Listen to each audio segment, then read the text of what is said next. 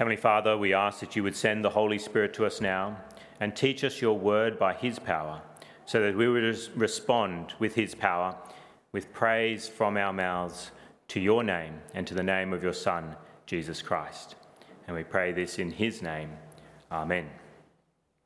Well, this morning we are having a Christmas service, even though it's not the 25th of December. Uh, but this is a time here at Des Moines Baptist for many years where we have had a Christmas service and then we have a lunch afterwards, which you're welcome to stay for as well. And so I usually preach some sort of Christmas related ser- sermon at this. And so today I chose to preach on the text that is before us from Matthew chapter 1, which gives us the account of how the birth of the Lord Jesus came about. How did the birth of the Lord Jesus come about? Well, this woman called Mary, who was engaged to Joseph, was found to be with child through the Holy Spirit. We saw that in verse 18. It says, This is how the birth of Jesus Christ came about. His mother Mary was pledged to be married to Joseph, but before they came together, she was found to be with child through the Holy Spirit. Now, what did Joseph, Mary's fiance, think of this? Well, he was ready to cancel the engagement privately. The fact that she was pregnant all of a sudden uh, meant that he was not particularly keen to marry her anymore, but he was concerned for her nonetheless. And so we read in verse 19 because Joseph, her husband, was a righteous man and did not want to expose her to public disgrace, he had in mind to divorce her quietly. But what happened to Joseph's plans? Well, they were interrupted. How were they interrupted? It was by an angel visiting him in a dream and uh, telling him that he should marry Mary as the pregnancy is from the Lord. And uh, we read that in verse 20. But after he had considered this, an angel of the Lord appeared to him in a dream and said, Joseph, son of David, do not be afraid to take Mary home as your wife, because what is received, uh, what is conceived in her is from the Holy Spirit. And so Joseph was obedient and he took Mary as his wife. But the angel told him to do something else as well. Not just take Mary as your wife, but he had another instruction for him. And what was that? Well, the angel told Joseph specifically what he was to name the child. What he was to name the child. And we read that in verse 21. She will give birth to a son, and you are to give him the name Jesus, because he will save his people from their sins. The angel was concerned that Joseph would name this child appropriately. And what is the name that he wanted him to give to this child, wanted Joseph to give to this child? It is the name Jesus. Now, why Jesus? Why this name Jesus? Well, we see in verse 21 that it is explained to us. It says, Because he will save his people from their sins. The name Jesus is given to Jesus, this son of Mary, because he will save his people from their sins. What does that mean? There's different ways that we can understand that we can be saved from sins. One of the first ways that we understand this is we're saved from the consequences of our sin. What is the consequence of our sin? All the times that we've broken God's law, what is the consequence? Well, it is pain, it is suffering, punishment for our sins. But this man, Jesus, he would be one who would save people from the consequences of their sin. And what else does Jesus save people from? What would this man go on to do? He would save them from the power of sin, from the power of sin, so that we do not sin, so that we cannot sin against the Lord as we desire to do so. But why the name Jesus? It says it is because he will save his people from their sins, but how does the salvation from sins relate to the name Jesus? Well, the name actually literally means, if you translate the name, it means the Lord saves. It originally is a name from Hebrew and the name Joshua. And so, if you translate the word Joshua in Hebrew, it breaks down into the Lord saves. And then it's brought over into the Greek language, which the New Testament is written in, and translated as Jesus. And we understand this about names. You can translate your names, you can look up what your name means, and you can then see uh, how it was formed in the language that it was first written in. And that's the same with the name Jesus. It was originally from Joshua, which means the Lord saves, which is then appropriate if this man is going to go on and save his people from their sins. The Lord saves is the meaning of the name. And what's Jesus going to go and do? He's going to go on and save his people from their sins. But why the name Jesus as well? Well, it actually has a history, a heritage for the Jews. As the Jews, like a man like Joseph, as he hears this name Jesus, as he hears the name Joshua, there's a very important Joshua that would have sprung up in his mind that the Jews would have known, the Jews who were faithful and read their Old Testaments and knew their history as to the big events that had happened to their people in the past, when they hear the name Joshua, there was a whole heritage that would have sprung up in the mind. And so Jesus is actually the fulfillment of a shadow of a man called Joshua in the Old Testament, a man in Israel's distant past. Who was this man, Joshua? that the Israelites would have known all so well? Well, he was the aide, he was the helper of Moses, another man that was significant in Israelite history. Who was Moses? Moses was the man who led the Israelites out of Egypt when they were enslaved in Egypt by Pharaoh and the Egyptians. He led them out with the 10 plagues, and he was meant to take them into the promised land. But what happened? Well, the Israelites didn't enter into the promised land. Why didn't they enter into the promised land? Well, if you read in the Old Testament, you see that the Israelites didn't want to enter into the promised land. They refused to go in. Moses sent some spies into the land. They came back, the spies, and said, The land is a good land. But because of their report of how formidable the enemies of the Israelites in the land would be, the Israelites refused to enter in. They were afraid of what? They were afraid of the short term pain of fighting the enemies of God. And so they refused to go in. And so, what happened to the Israelites who refused to follow Moses and to follow his aide Joshua into the promised land? They died in the desert. They wandered for 40 years in the desert and died in the wilderness. But what did Joshua do? Moses died in the desert as well, but what did Joshua do? Joshua, he came out of the promised land and told the Israelites to go into that good land. He saw them refuse, but then, 40 years later, after that whole generation had refused to go into the promised land, had died in the desert, 40 years later, the next generation of Israelites, what did they do? They trusted Joshua. They trusted Joshua to take them into the promised land. And God commanded Joshua to do that. We read that just before in Joshua chapter 1. The instruction given from God to be strong and courageous and go into the promised land, and he would give them triumph over their enemies. And what did the Israelites do? What did Joshua do? they entered into the promised land. 40 years after that first expedition of those spies had gone in and the Israelites had refused to go in because they didn't trust Moses, they didn't trust Joshua, they didn't trust in God. After they had all died off, then the Israelites entered into the promised land and they fought the enemies of God and they were triumphant. God gave them great victory under the leadership of Joshua. Joshua led them into the promised land. He, Joshua fought the enemies of God and they were triumphant and they inherited the promised land. They inherited this good land that was flowing with milk and honey, was the description that was given of it. The Israelites got to live in that promised land. And so Joshua was the one who came from out of the promised land, told the Israelites, we should go in, and eventually they did, and next generation of Israelites trusted him, followed him in, he fought the enemies, and they inherited the land. So, how is this helpful as we look at the name Jesus this morning and look at this man Jesus, who is the son of Mary? Well, then, how is Jesus the new Joshua? How is Jesus like the new Joshua? How does Jesus fulfill the shadow of Joshua in the Old Testament? Well, we understand he's very similar to the Joshua of the Old Testament. Many parallels can be seen amongst him. He's come from a land of milk and honey.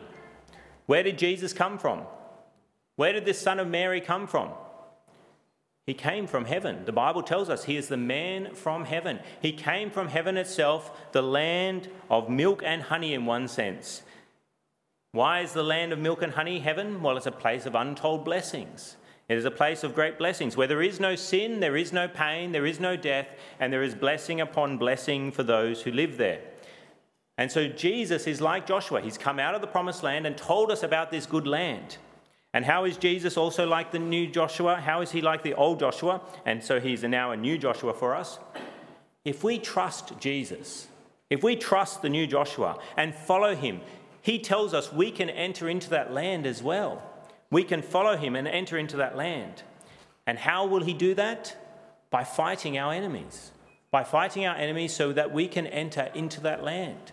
Just like Joshua in the Old Testament fought the enemies of God so they could enter into the promised land, Jesus, the new Joshua, fights our enemies so that we can go into that land that he has come from, that land of heaven, so that we can be taken there and rest in heaven itself. But then the question is raised what enemy does Jesus save us from? Joshua, clearly in the Old Testament, he saved God's people from the Canaanites who attacked them, who were against them, and were enemies of God themselves. They were godless people who were fighting against God. How does Jesus save us from our sins? After all, that's what we read in verse 21. He is the one who saves his people from their sins. And that is our great enemy. That is our great enemy sin. Sin is our great enemy. Why is sin our great enemy? Because it desires to have us and kill us. It desires to destroy us. We see this way back in the beginning of the Bible in Genesis. In Genesis chapter 4, where Cain, the son of Adam and Eve, the first parents, what is he told by God? Sin is crouching at your door and desires to have you. He is warned by God. Sin is like a beast that is at your door, desiring to have you. He, uh, sin desires to destroy us. And so Jesus is the new Joshua who destroys our enemy, who saves us from our enemy of sin. How does he do that? Well, what did I say at the beginning? He saves us firstly from the pain of sin. Our enemy wants to destroy us, he wants to bring great suffering upon us. And we see that happen. Just like the Israelites in the Old Testament wandered in a desert for many years, this world is a desert too. This world, as much as we try to pamper ourselves in it, it is a desert. There, are, there is much pain and suffering in this world. But Jesus is the one who saves us from the pain and suffering of this world. And how else does he save us from pain and suffering? Well, not just the pain and suffering of this world because of our sin, but the pain and suffering that is to come in the next world in the place called hell, which is where we deserve to go because we've sinned against God. Because of our sin, we deserve to be eternally punished in hell with pain and suffering. But Jesus has come so that we can be saved from that greater desert that we all deserve to be in. He saves us so that we never enter into that place at all. But how else does Jesus save us from our enemy from sin. He saves us from the pain of sin, but he also saves us from the power of sin. He saves us from the power of sin. In this world, we wrestle with sin. Temptations come, and then we find ourselves wanting to do those things. And we find ourselves even doing those things that we know are wrong, but we find ourselves under the power of sin and doing them. But what does Jesus do? He has come as the new Joshua to fight our enemy of sin so that we are released from that power of sin, so that we do right rather than wrong. And ultimately, not just in this world, but in the next, we will go to be with Him in heaven, the promised land, where we will sin no more. It's a wonderful thing about the Lord Jesus. He helps break the back of sin in this world so that we sin less. But one day we look forward to this time where we will sin no more, where we'll be in a place where there is no sin and we'll no longer feel the temptation to sin at all. And so Jesus is the Saviour from sins. He is the new Joshua who fights our enemy of sin. He fights the pain of sin and he fights the power of sin. But how did he do that? How does he fight sin? How does he make it possible for us to escape the pain of sin and the power of sin? Well, he did it by his sufferings at the cross. Just as Joshua entered into the promised land to fight the enemies of the Israelites many years ago, Jesus also went to fight a great battle, and it was at the cross with the sufferings that he experienced. Why did Jesus die? Well, when Jesus died on the cross, he was fighting against the pain of sin, and he was fighting against the power of sins, the sins of his people. Jesus at the cross, he fought the painful curse of sin that we deserve the curse, the punishment that we deserve of sin in this world, but also in the next. We read that in Galatians chapter 3. The Apostle Paul writes Christ redeemed us from the curse of the law by becoming a curse for us. We have the curse of the law upon us because we've sinned, but Christ became that curse for us. Just as he quotes from the Old Testament, Paul says, Cursed is everyone who is hung on a tree. Jesus was hung on the tree so many years ago because he was taking the penalty that we deserve for our sin. And he didn't just fight the penalty of sin, he also fought the power of sin at the cross. At the cross, Jesus broke the power of sin over us. We read that in 1 Peter chapter 2. The apostle Peter says, "He himself bore our sins in his body on the tree. Jesus bore our sins in his body on the tree so that we might die to sins and live for righteousness." It's this wonderful truth if you have trusted in Christ Jesus that you've been united with Jesus at the cross, and so you effectively died with him at the cross, which means then you're released from the power of sin. The Apostle Paul makes a great deal of this in, in uh, Romans chapter 6 and Romans chapter 7, where he, he, even in Romans 7, he gives this illustration that just as a spouse, when they die, you're released from that spouse and free to remarry. So it is for us who are part of Jesus' people. We have died with Jesus and we're free to remarry. We're free from the power of sin. We're no longer united to sin. We're free from it. We've died to sin, and so we do not live for sin any longer. And it's all by Jesus at the cross, by his death at the cross. The power of sin is broken. So, how did Jesus fight our enemy of sin? By fighting the pain of sin at the cross and fighting the power of sin at the cross. But how do we know he was successful?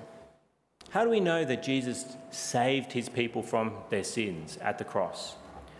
Well, it was by his resurrection from the dead. By the way that he rose from the dead, he showed that he conquered death, he conquered sin.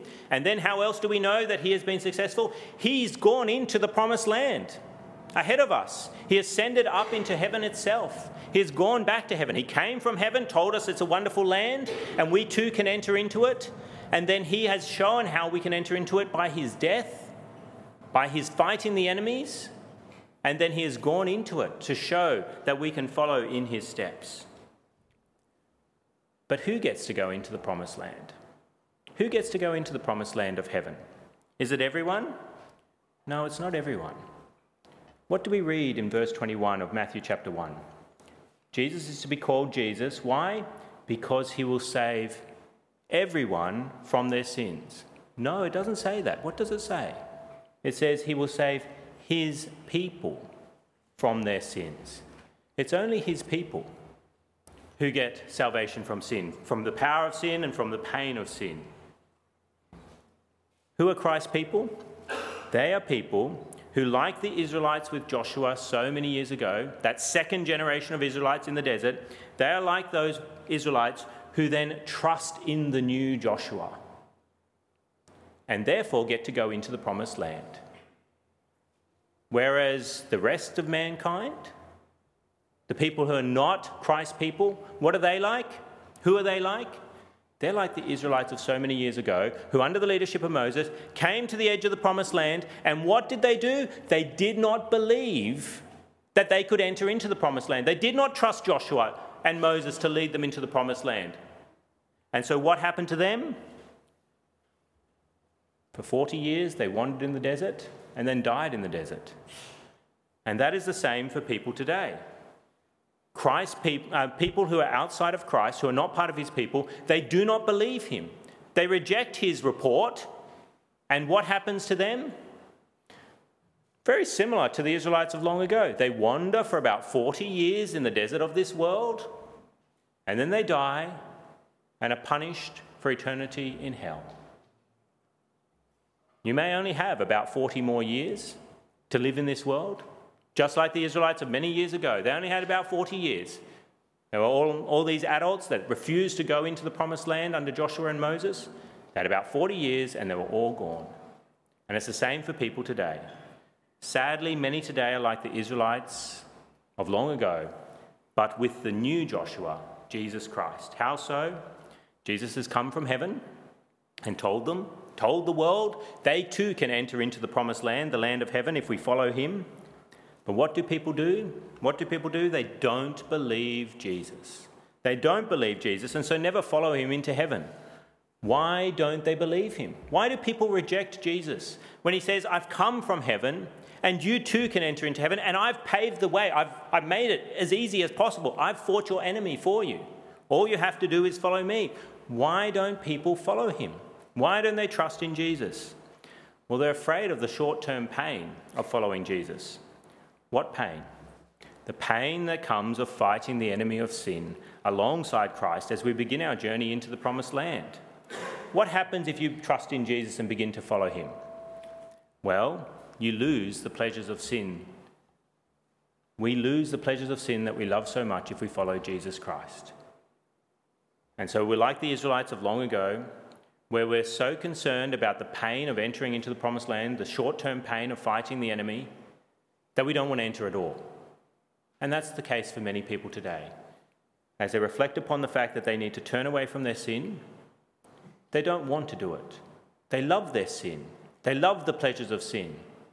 And so they don't want to fight and overcome their sin and then enter into the promised land itself and have rest. And often the other thing that happens when you start following Christ is that Satan gets very angry and he inflicts suffering upon Christ's people. There's short term suffering in this world that Christ inflicts upon people who are following Christ, that God, uh, Satan inflicts upon people who are following Christ. And people don't like it and they turn away from following Christ. But what should people know? They should know that the long term pain of rejecting the new Joshua is far worse. Why? Making friends of sin is a dangerous thing that brings much pain in this world and much pain in the next. Remember, sin is our enemy. It crouches at our door, desires to have us and to destroy us. And you want to make friends with that enemy? What does an enemy do? You think it's a friend, but what does an enemy do? He'll be friendly, he'll give you some pleasures, but then he'll stab you in the back. And sin does that. You think it's going to be pleasurable, but then there's a sting in the tail that comes and gets you as you feel the guilt of your sin, as you feel the pain and suffering that comes as a natural consequence often in this world for your sin. You go around murdering people, won't be long before you're incarcerated and feeling the pain of isolation from the community and the shame that comes with it. You go around sinning, you'll start to feel pain from your sin. And of course, long term, of course, there's the suffering in hell. There's the suffering that we deserve in hell, the eternal sufferings of hell that will come. It's a long term pain, but it is coming to those who sin against the living God. So, what about you this morning? Will you reject the new Joshua and wander in this desert of this world for about 40 years and then enter the desert of hell, a far greater desert? Don't do it. Listen to the new Joshua. Trust him. Trust the man from heaven, Jesus Christ, to take you there, to conquer the sin in your life, to conquer the pain of sin, so that you can live forever in the promised land, a land flowing with milk and honey, blessings upon blessings, where there is no pain and there is no sin.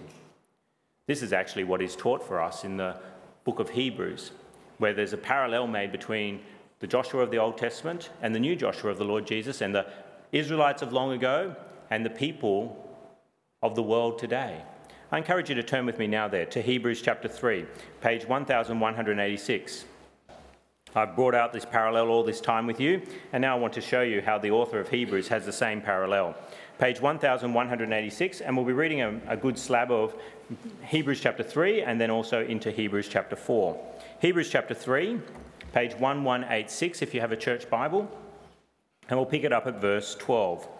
Verse 12 of Hebrews chapter 3. So it's at the top of the page of 1186. Hebrews chapter 3, reading from verse 12, where the author says, See to it, brothers, that none of you has a sinful, unbelieving heart that turns away from the living God, but encourage one another da- daily as long as it is called today, so that none of you may be hardened by sin's deceitfulness. See, the enemy is sin there, and he loves to deceive. He loves to deceive us to make us think that everything's going to be okay. Verse 14 We have come to share in Christ if we hold firmly till the end the confidence we had at first. As has just been said, Today, if you hear his voice, do not harden your hearts as you did in the rebellion. That's actually a quote from Psalm 95, and basically telling you don't harden your hearts like the Israelites did so many years ago in the rebellion. The rebellion was when they rejected Moses, they rejected Joshua and Caleb, the two spies that said we could go in, and they rebelled against the word of God to go into the promised land. And he, and he explains this for us in verse 16. Who were they who heard and rebelled? Were they not all those Moses led out of Egypt? And with whom was he angry, that's God, for 40 years? Was it not with those who sinned, whose bodies fell in the desert? And to whom did God swear that they would never enter his rest, if not to those who disobeyed? So we see that they were not able to enter. Why? Because of their unbelief. So the Israelites, why didn't they go into the promised land? Because of their unbelief. Why did they experience God's wrath in the desert? Because of their unbelief. Why did God say, You will never enter my eternal rest? Because of your unbelief. But, verse uh, 1 of chapter 4 Therefore, since the promise of entering his rest still stands, let us be careful that none of you be found to have fallen short of it. For we also have had the gospel preached to us just as they did. But the message they heard was of no value to them because those who heard did not combine it with faith. We have had the gospel message preached to us as well, just like they did in the Old Testament. They had a, a good news. That's what the gospel means. Good news. Good news. You can go into this promised land. We have heard that too. But they did not combine that message with faith. And so verse 3 says, Now we who have believed enter that rest, just as God has said. So I declared on oath in my anger, they shall never enter my rest.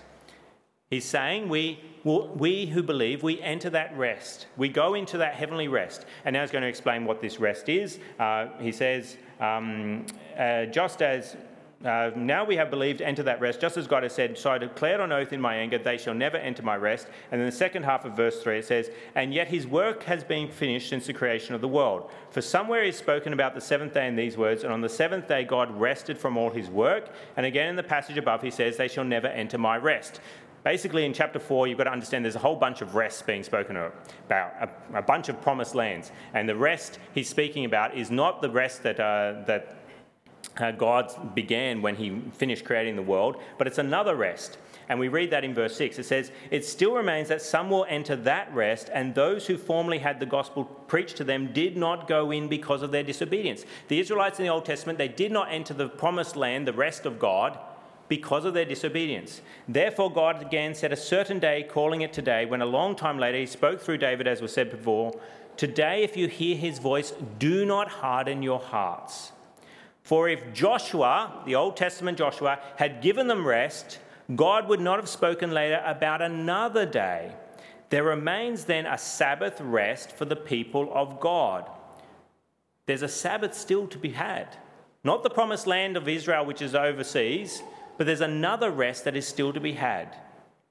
And so, what do we need to do? Verse 10 says, For anyone who enters God's rest also rests from his own work, just as God did from his. Let us therefore make every, enter, every effort to enter that rest, so that no one will fall by following their example of disobedience. Who's the there?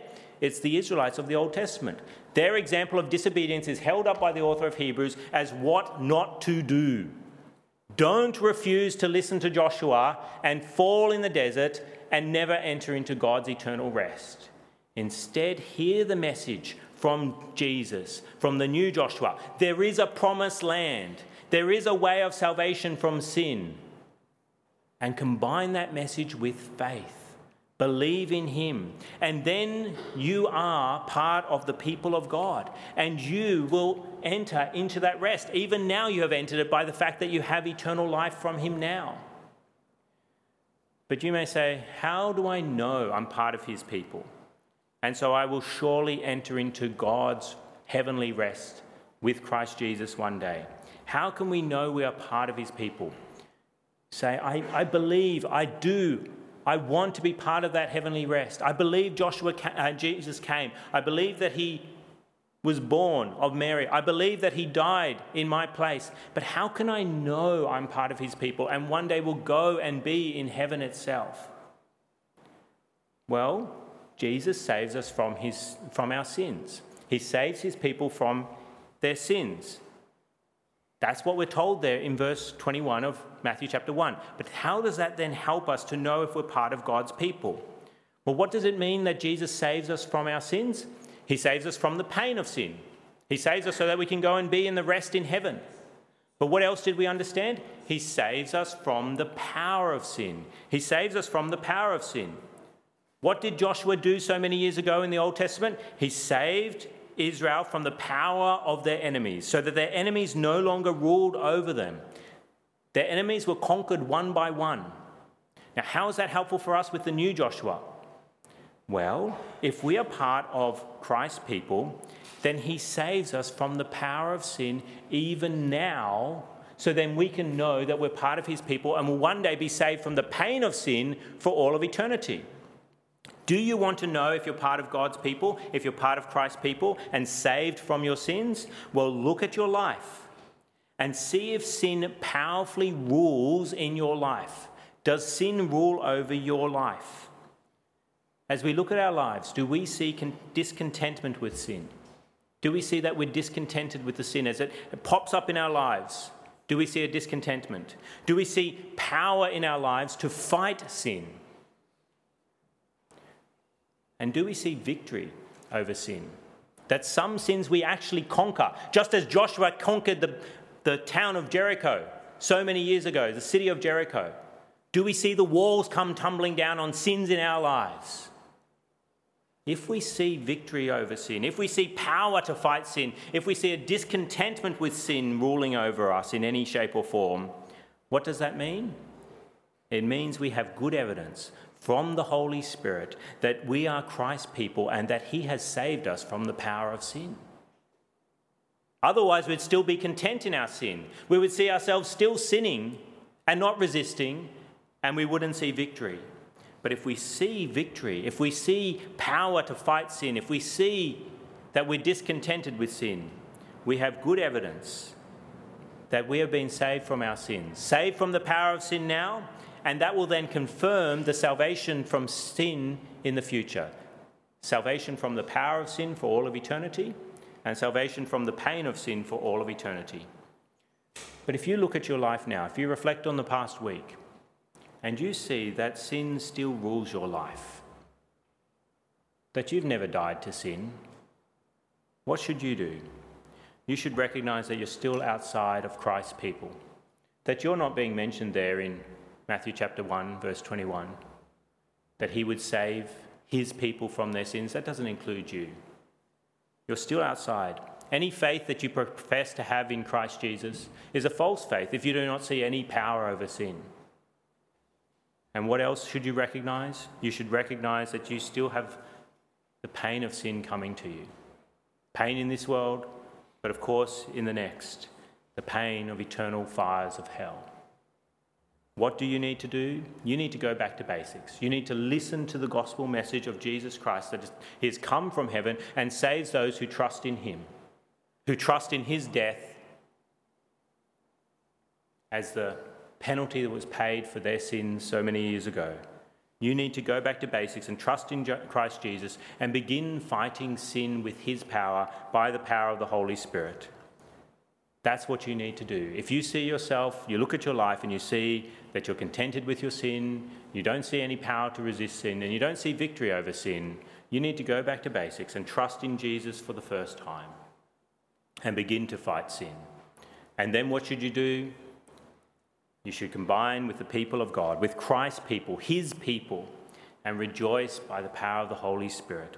Why do Christ's people rejoice? Why, if you reflect upon your life now and you see your victory over sin, you see your discontent with sin, you see power to fight sin, and you know you're part of Christ's people, why should you rejoice? Well, we rejoice because the new Joshua, Jesus Christ Himself, is fighting with us. He's saving us from the power of sin now and we, of course, rejoice because one day he will save us from the power of sin once and for all. He's done it at the cross so many years ago, but the application of it yet to come when we are transferred to the promised land, heaven itself, the land flowing with milk and honey, where there will be no power of sin over us anymore at all. And there'll be no pain for sin anymore, because we'll be in the promised land, a land flowing with milk and honey with untold blessings and with rest from our enemies on every side, including the great enemy of sin and the other great enemy of Satan. We will have rest from them for all of eternity. Let's come to God in prayer. Let's speak to our Lord. Lord Jesus, we praise you as the new Joshua, the one who saves his people from their sins. But Lord, we confess that we needed saving too, as we have sinned and deserve eternal pain. But we thank you for going to the cross so that the pain and power of sin is broken for us who trust in you. So, Lord, we ask that you would help us to keep fighting sin, to, by the power of the Holy Spirit, to get victory after victory over sin, and help us to look forward always to entering the promised land, to entering heaven itself where there is no pain and there is no sin. And Lord, if there is anyone here this morning who still does not believe that you came from heaven, grant them faith now so that the pain and power of sin is broken and that they will enter the promised land with us and rejoice around your throne for all eternity. And we pray these things in your name. Amen.